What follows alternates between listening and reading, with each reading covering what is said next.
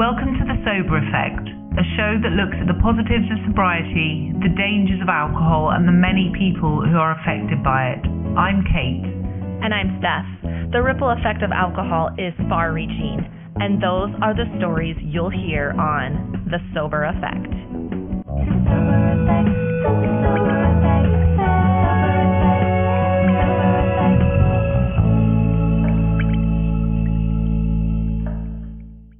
Right, Steph, we're going to pick up again, and we are currently at month six in our year of sobriety. So, what happened to you in month six? Can you remember? Only thing I could say about month six is that I was really like feeling like stable on my feet. Like I, yeah. I felt really confident in my decision to not drink anymore. And I also felt really confident in like the new coping skills because by month six, my anxiety was long gone. Like my anxiety attacks were gone by day 60. Amazing. And it was just, it was a gradual exit. And it wasn't like one day I was like, oh, it was literally like one day I'm like, wait a minute, I haven't had an anxiety attack in a while. I mean, that's kind of Amazing. how it evolved. So by, yeah, by month six, I'm just like, I'm feeling really good. I'm feeling really confident. I know what to do now when things come up. You know, I've developed that toolkit that we yeah. talk about. And it was summer, which it was kind of a big yeah, deal too. And I and I'm kind of glad I started in December because summer is when I would drink a lot. Like that, I love day drinking. And so being able to be outside. So that was, yeah. it was a different summer than summers past, but it was nice. You know, it was, it was much more kind of like the vacation thing. It was way more relaxing instead of waking up the next day like what happened yesterday? I don't even remember going to bed. Was the sun still up when i went to bed? Like just crazy thoughts that i would normally have in the summer. I started to develop habits by month six so i was going to bed earlier. Getting ready for bed was became really enjoyable and mm-hmm. i was mm-hmm. realizing i've got these habits now. I I want to be in bed by sort of 9.30 or 10, which made me feel a bit old, but I loved it. And I don't care at right. all anymore right. about what, what anyone thinks. And I was waking up really refreshed, you know, having had 10 hours sleep, getting up. And that was, I was noticing that my life, the patterns in my life were changing. Mm-hmm. My body was getting used to it. It was saying, This is Kate now. Mm-hmm. Kate goes to bed early. She brushes her teeth. She washes her face. She puts nice face cream on. She ties her hair up and she goes to bed in silk pajamas and clean sheets. And it was kind of going, I can relax a bit. There's no trauma coming. There's no drama coming. There's no accidents or bruises or big arguments. And that guilt and shame were really, really kind of in the distance by then. And I started talking quite openly. And actually, month seven was the first time I watched some of that video from the night before. I, I watched probably 10 seconds of it the next day and I couldn't watch it. It took me until now, till wow. seven months to watch it. And even then I didn't watch all of it because it's about five, six minutes long. And I watched a bit and I, I had to turn it off because I thought, okay, I've watched enough, and I don't know why it just made me feel incredibly uncomfortable. Um, but I did watch some, and I shared some of it, and by by this time, I was really talking a lot on social media about things that had happened to me that I never thought I would share. Mm-hmm. I never thought I would talk about openly, and I felt really comfortable about it mm-hmm. because I now had this confidence. Mm. And this, I was secure in who I was. No one's going to pull me down. No one can say, do you remember? Or you know, any of that stuff. So I have this newfound strength and, and confidence that I can start talking about things because I don't feel like anyone can attack me or make me feel guilty anymore.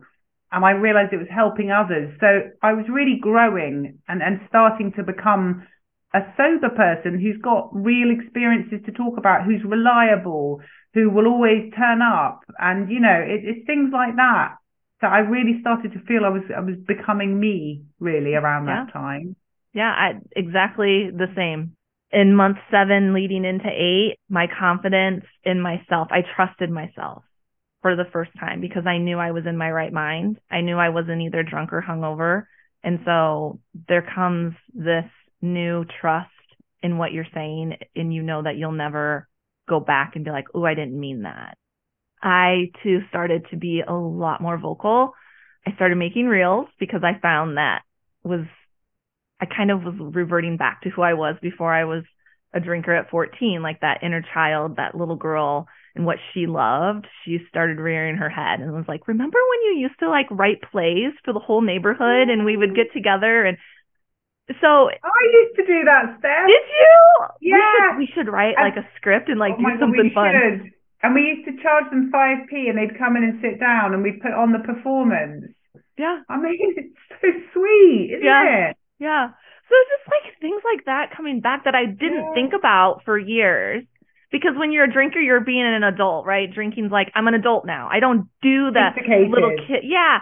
But now Bullshit. I started realizing that I could still tap into that joy that I felt as a kid as an adult. Like there's adult ways of doing things that still bring you that same joy that you feel as a child. And so it was seven into eight where I started my blog and started podcasting because it all kind of tied into that inner child and like fed that joy that I was And curiosity, I guess, because Yeah. we lose that, don't we? When we're not Yep. interested in anything other than drinking in the evening, Mhm. whether that's with friends at home, you know, whatever, you you you're not curious about learning more and carrying No. on learning. And actually, humans need that in their life. They Yeah. need to keep learning. yeah. Um, it's just natural. So that's you kind of got that back. Yeah. And challenging yourself, right? Challenging yourself with trying something new and putting yourself out there and not being scared. I always thought confidence came from alcohol, but really I've gained more confidence in my sobriety because once again, I learned to trust myself. I trusted my actions, my words, and all of that. So yeah, month seventh, eight, leading into eight, that's, that's where I was taking my confidence out for a spin. oh, I love it. And then you asked me on your podcast, which was Yeah. which was result because we're here because of it, aren't we? Yeah. Um, so month eight, I started to really hate alcohol. I mean, I, I didn't exactly love it before, but I started to get angry about how it had been sold to me. I've always blamed myself for my drinking and my level of drinking and the way that I felt about myself. But I think I started to realize that I'd sort of been tricked. Yeah. And I thought, I looked at my daughter and my son and I thought, it's really hard to navigate a life without alcohol. It is everywhere. All of these awful reels where there are people jumping Mhm. into wine glasses or saying, you know, oh, pick me up. This is what I need. As long as I've got this, make your own dinner. Like, why is that funny? Mm.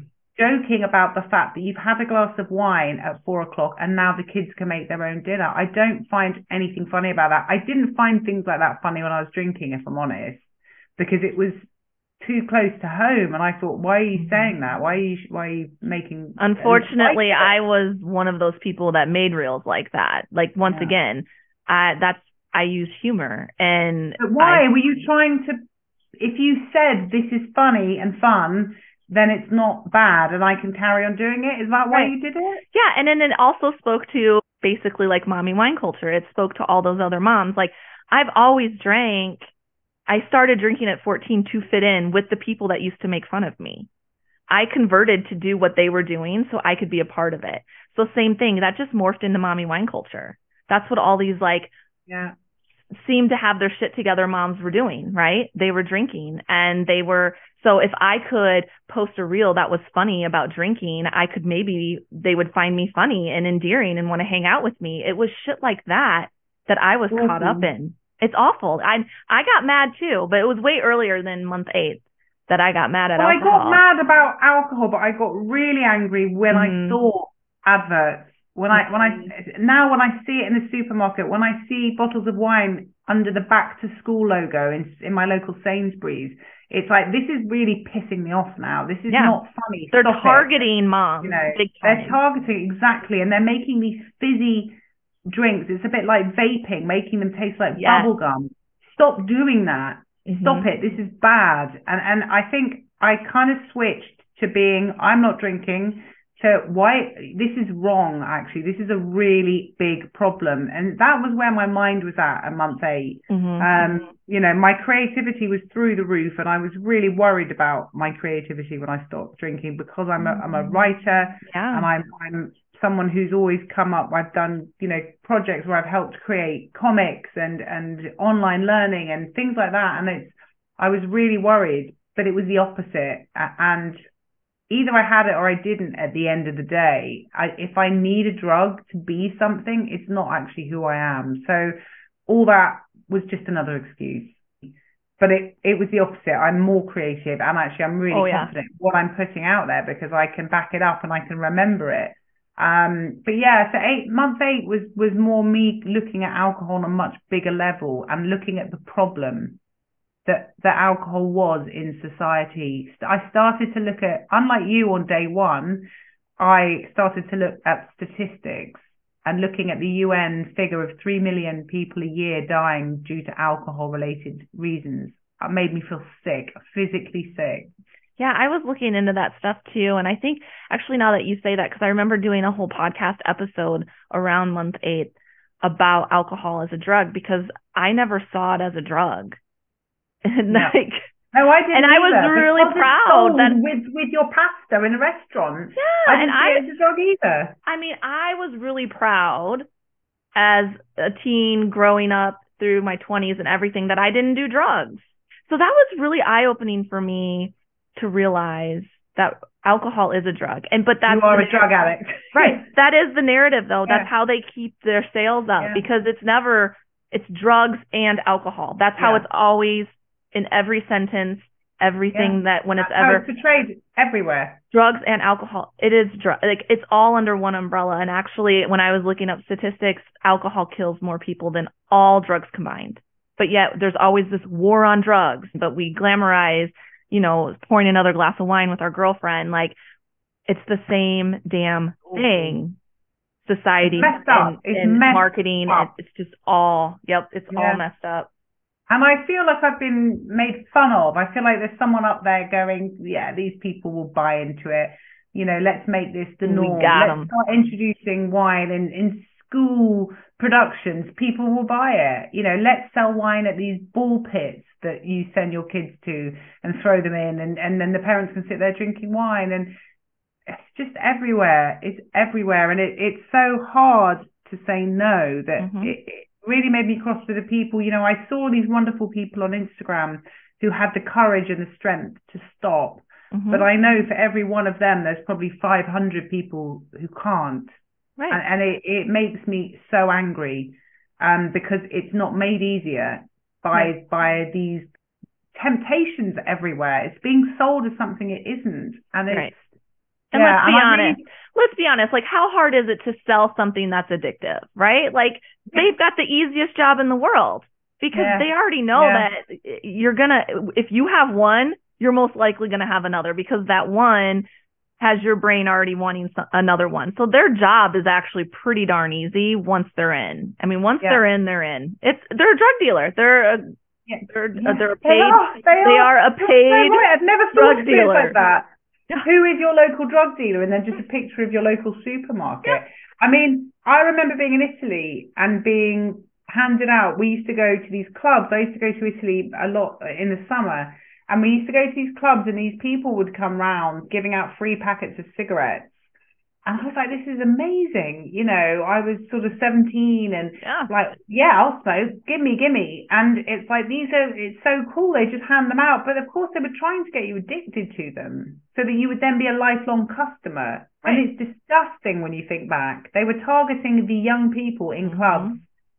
And it's a bit, it feels like that. And I hadn't remembered that until just now, but it is it- the way that this is all orchestrated. They know exactly what they're doing. They target specific people and they don't tell you, listen, I am not saying that I think nobody should drink wine ever. I'm saying I, or alcohol. I'm saying I don't see there's any benefits to it, but I'm saying it is missold. Yeah. That's, that, that's how I felt. Yeah, Yeah. that was quite a heated month, I think. And I realized as well that I was kind of interested in some capacity to do something around sobriety and alcohol moving Yeah. forward. Mhm. And I didn't know what, and I still don't, but it's, I, I definitely want to keep giving back and keep helping in some way. And that hit me about then because I was confident in my sobriety and yeah. I knew it was here to stay. Yeah. And you wanted it for everyone. I mean, that's literally how I feel. Like, I want it for everyone. I want to spread the awareness because I, once again, I was so unaware. I really was. And I, sometimes I hate saying that out loud because it makes me sound kind of silly, right? Like, how did you not know that alcohol was a drug or how did you not know that you were addicted? But it's really hard when everyone around you is telling you it's okay. Oh, have a drink. You had a bad day. Oh, have a drink. And when you get told that over and over and over and it just it's so normal. It just it's so hard to get out of it. And so I exactly. think exactly. If someone comes around and says the color green is really dangerous, if you heard that on TV and in the supermarket and everyone you met said green, stay away, green is awful, you can't help. It's in your head mm-hmm. that that when you look at something green, you'll go danger. It, it's just human nature, you know? And that's what I feel like was happening. There is an element of brainwashing out there, yeah. and it's all for profit, despite yeah. the fact it costs the NHS and other, you know, the medical industry so much, or the medical industry make money on the back of it, but you know, mm-hmm. it costs the NHS so much to look after people because of alcohol related accidents or injuries or diseases. Mm-hmm. So that these people are making money selling it, and then it's everyone else's problem if it goes wrong. Right. It's just not good enough, is it? No. Month okay. nine. Do you want to go first on this? You know, month nine, I started noticing a little bit of like no need for my day count. So I, that kind of goes along with the confidence. I think day counting in the beginning, because you don't really have anything else, is the thing. Like I remember just constantly checking my day count because that's what was keeping me in check. But then when you start working through everything and you get more confident, I just remember like there would be times I would go weeks and I'm like, oh shit, what day am I on? You know, because I'd see someone else on Instagram all excited about their day and I'm like, yeah, that's awesome. I'm like, huh, I haven't checked my day count in a while. But it was kind of nice to know that I'm like, but that's a good thing. Like that means like yeah. I'm not obsessing over my drinking anymore. I'm actually like getting to a point and getting to a really good rhythm. And I also felt really confident in telling people that I don't drink when offered a drink. Like yeah. I learned this new way of because I used to feel like I had to explain it. And so I finally decided when someone offers me a drink, I'm just going to say I don't drink instead of saying, "Oh, I don't drink anymore" or "Oh, I quit drinking, you know, 9 months ago." Because I learned when you do that, that kind of opens the door for questions. And if yeah. you don't feel like explaining yourself, it obviously it depends on the person, but people I don't know very well, I don't feel like I owe them an explanation. And so saying I don't drink never opened that door. Like they literally were just like, okay, and they moved on to well, the next person. They either have to say, did you have a drink problem, which happened to me with a stranger. Mm. Um, but apart from that, it's just, and it feels so good. It's like, that's the end of it. I don't drink. That's all I want to say. That's enough. Yeah. Um, I, I feel exactly the same. And that I've written that in my notes actually about feeling so confident. Um, I think another thing for me was the realization of how much I'd been missing in my past life as a drinker. I realized the feelings, the emotions, the sights, the smells, the mm, taste, mm-hmm. the enjoyment of the everyday thing that was more like me getting through it rather than actually enjoying it. Yeah. And it kind of made me every day was full of new experiences that I would remember and it just hit home how I was living before and accepting living that way and how I was missing out on so much. Yeah, I can totally agree with that because I remember thinking I always like had certain hours that I tried to fit everything in because I then had that rest of that time reserved for drinking. I remember spending more time with my daughter during times that I normally wouldn't have. Yeah. So like late afternoon, evening, and I just remember thinking, this is kind of cool that I can, you know, if she comes to me at 7 p.m. and says, let's do a target run, I can do that. I can go. I, I can go. I can really go. And then you realize simple, that you were like, it? yeah. And then you realize, God, I was like a prisoner to this substance yes, because exactly and and my daughter was suffering because normally I'd be like, "Ooh, babe, I've been drinking. Like, can we just maybe go tomorrow?" And then tomorrow wouldn't happen because I'd feel like crap. I remember posting a reel from the parking lot at a cinema and saying I'm here on a Friday night or something, Yeah. and I've picked up my kids and their friends, and who, no one else wants to drive on a Friday, but I can do it. And it's such a small thing, but it's such a big thing. Yeah. Such a big thing. And I sat there in this crappy car park with the biggest grin on my face, just I going, know. I, I, this is huge. This is huge. Yeah, it's a good. It's a. You start to realize you cannot go back, and Mm-mm. not because you can't go back, because you don't want to. No. And I think when you hit that point, it is such a relief because you don't feel like you have to count days. Because I personally, I loved day count. I know a lot of people say don't focus on it. I loved it. Mhm. It was something to focus on in the early days, but I, I wouldn't be able to tell you what day I'm on now. Mm-mm. I know my month is 21st. I do know my month, work it out. Yeah. Um, so month 10, my friends started to know me as a, a sober person. I think that Mm. was a big thing. People referred to me as someone who didn't drink. I didn't have to explain it to the people I saw regularly. They had now seen me on a couple of occasions at least. Family, friends, everyone I have who's close to me. By by month ten, I'd seen all of those people, so they all knew to expect me to be sober, and that was a real relief because I just thought people are buying into this new me as well now. It's not just me telling myself and me telling them. They now know and they're starting to tell other people. People were starting to recommend my Instagram account to friends that were struggling.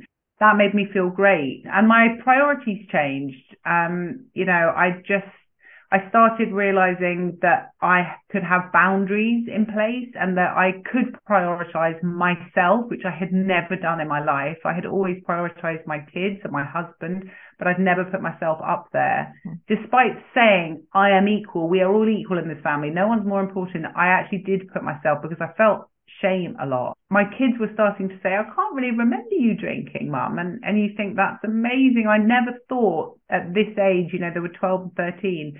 I never thought I'd ever get to this point. I thought they'd always remember it, but the fact they knew me as a sober person now made me so happy. Um, so my month 10 was really about other people accepting me, I think. I feel like I could say the same um around that month too because I think a lot of people were kind of waiting for me to come back. Yeah. You know, they were like, "Okay, she's done it for a while now. She could probably the people that don't understand it, right?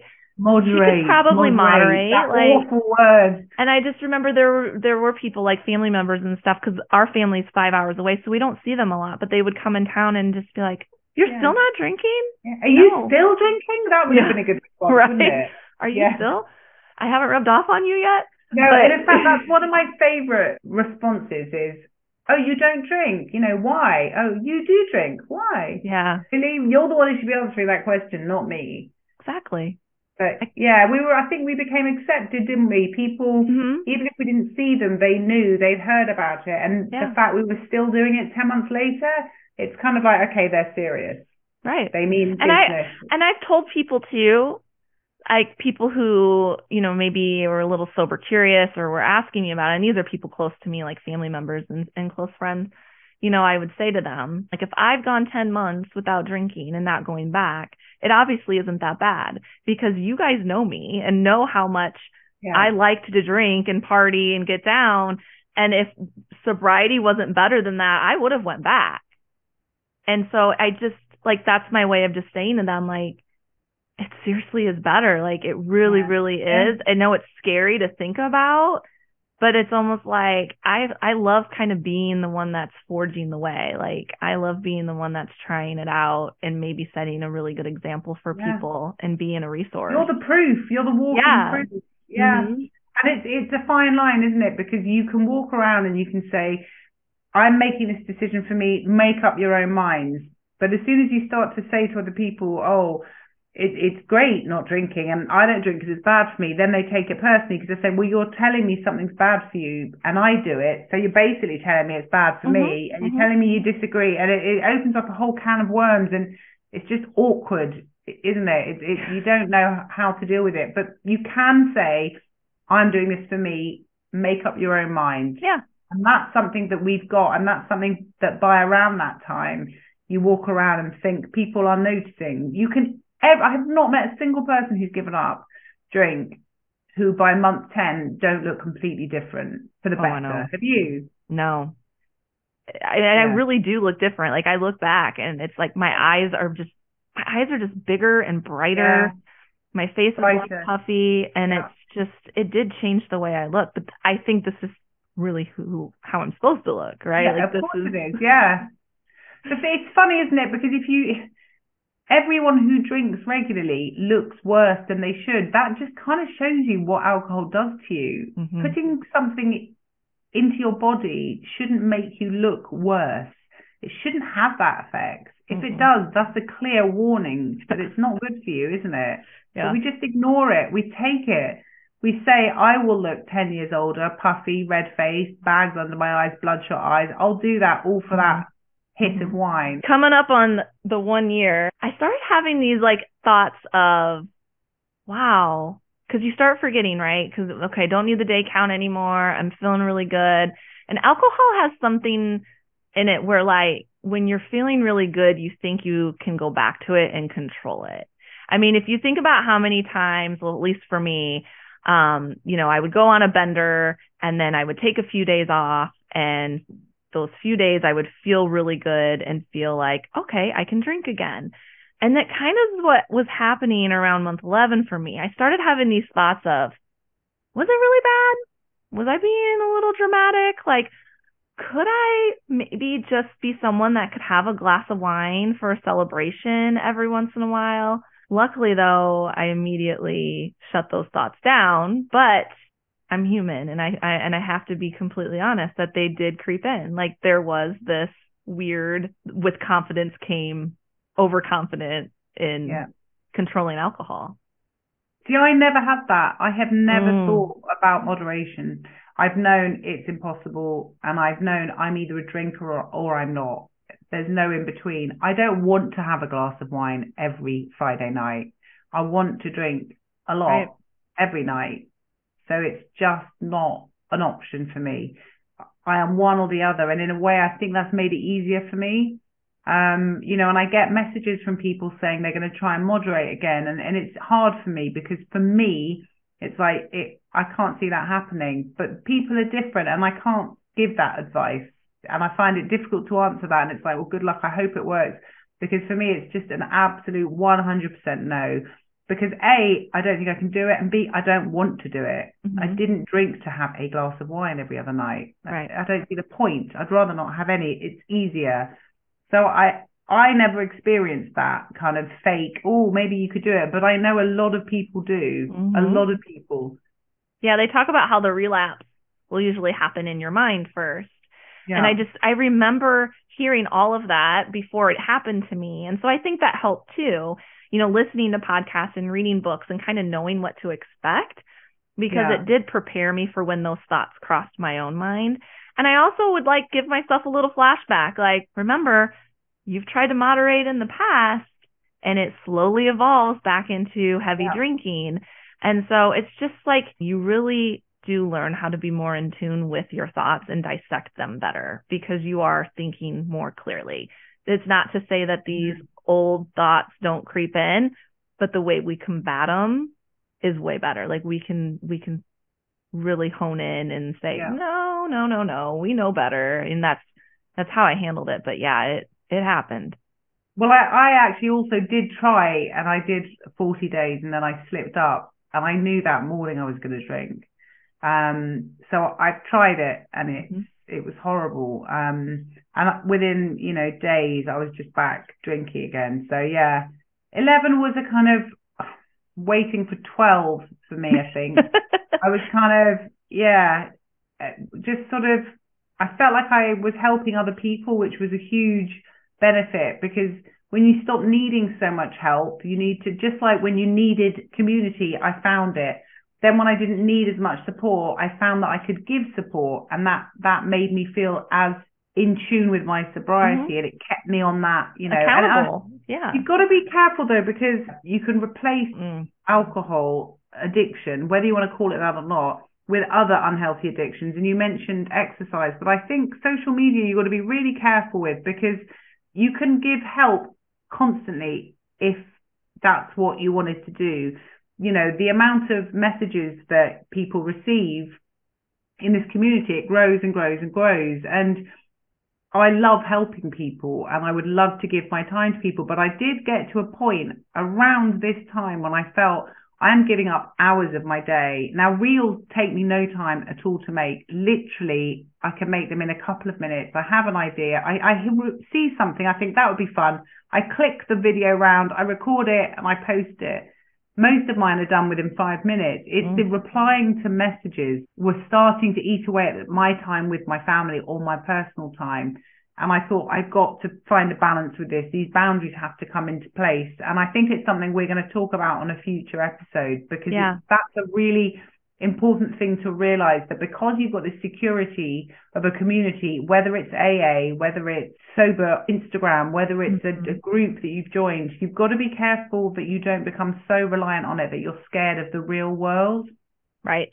You've got to keep growing you, you've managed to step away from something that is toxic and all consuming, but you don't want to jump into something else that you feel scared of walking away from. You know, I made a few friendships on there that turned really bad really quickly, and it made me question my judgment and I've never done that before. And I mm-hmm. suddenly realized I don't actually know any of these people. Mm-hmm. And I almost deleted my account a couple of times, but I thought, well, I'm not going to do that because yeah. I like helping other people. I'm not going to do that just because of a few negative experiences in a whole year. Right. But, but still, it was a, I'm going to step a bit back from this. And, you know, I still, I'm on Instagram every day and I post a couple of times a day, but that's my therapy as well.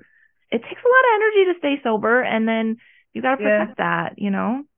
You do, and I just don't. I'm not a professional either, so right. you know, I need to just be careful. While I would like to help everyone, I can't. Mm-hmm. It, it's just I have a full time job and a family mm-hmm. and, and friends and, and life going on. So that that's an important. But boundaries are something that I think people who drink a lot are, are very hazy about boundaries. They struggle with them. It's something that you learn when you get sober that how yeah. important they are because once you feel more confident, you feel like you can put those in place. Right, month 12, the big one year. The big one year. Didn't feel that big. Did it not? It was, was it a bit of an anticlimax for you? It very much was. But I think also I had to sit and, and reflect because what a big year it was, honestly. Yeah. You know, I talk about how I accomplished more in that year than I've ever accomplished in my whole life. And when you look at it that way, it's mind blowing. And I'm not talking like, oh, just in what, like all areas of my life, I did so much work in one year that if I, alcohol was still present, I'd still be working on just one area. You know, like alcohol really slows down the process of learning and challenging yourself because it's constantly there to give you permission to check out. Yeah. And there's also something about maybe knowing you lost a lot of time that makes you like hit the ground running that yeah, first year. Yeah. I don't know. Yeah. yeah, no, I think and it's also exciting. You get excited about life again. You get that childlike curiosity back and you get time for yourself, which is quite addictive when you realize I haven't been doing this ever. I haven't given myself enough credit. I haven't loved myself enough. I haven't looked after myself enough. And when you start doing that, you realize how good it makes you feel. And it's, you know, you think this is fantastic. What do I want next? What do I want to achieve? What do I want to get out of life where do i want to go? And it's it's wonderful but it's tiring all of this stuff. And our bodies are also physically have gone through a huge change. But i think at one year the main thing is that people don't worry about you anymore. You don't have this sort of you don't have this label as a big drinker anymore. That's gone. There's other people that have stepped in sadly and taken its place. The focus is on them. Mm-hmm. you know you are no longer that person who's associated with alcohol even if you're not associated with sobriety, even if that's not what you're known for because you don't want to talk about it, right. you're not known as a drinker. Um, and all of those tags that come along and those labels have gone. People rely on you. They don't worry about you when you go out for a drink and they know you're going to come back four hours later. It people feel more comfortable with you. The people who love you are so much happier because you're reliable and you're safe. And, mm-hmm. and that's huge, you know, because those people are the people we care most about. And if we were making them worried, that's a horrible thing to be responsible mm-hmm. for. I think when you start your journey, if you look forward, you think one year you're gonna, it's just gonna be like this huge Event. Never gonna happen. well, or maybe never gonna happen. But yeah. or, or you think like I think what I'm saying is I thought I was going to feel different. Like I thought some there was going to be a big feeling around one year. But I think what happened is because it was a slow evolvement, yeah. what I felt at one year is exactly what I needed to feel at one year, but because it didn't just like I woke up that morning and felt yeah. everything because everything like piled on, like the confidence and all of this, like progressed up into the yeah. year. That's why you it kind of 365 segments of the year celebration. Yeah, yeah. So I think just, you're right. Yeah. Yeah. So it's kind of like okay, and then you're like, now what? You've gone through every season, every day of a year, experienced pretty much everything. I mean, you just yeah, you're like, now what? Now what? What's year two gonna look like? Like, what am but I? That's the exciting. That to me is the most exciting question ever to have in your head. Now what? Because anything is the answer. Possibilities anything are endless. Is possible.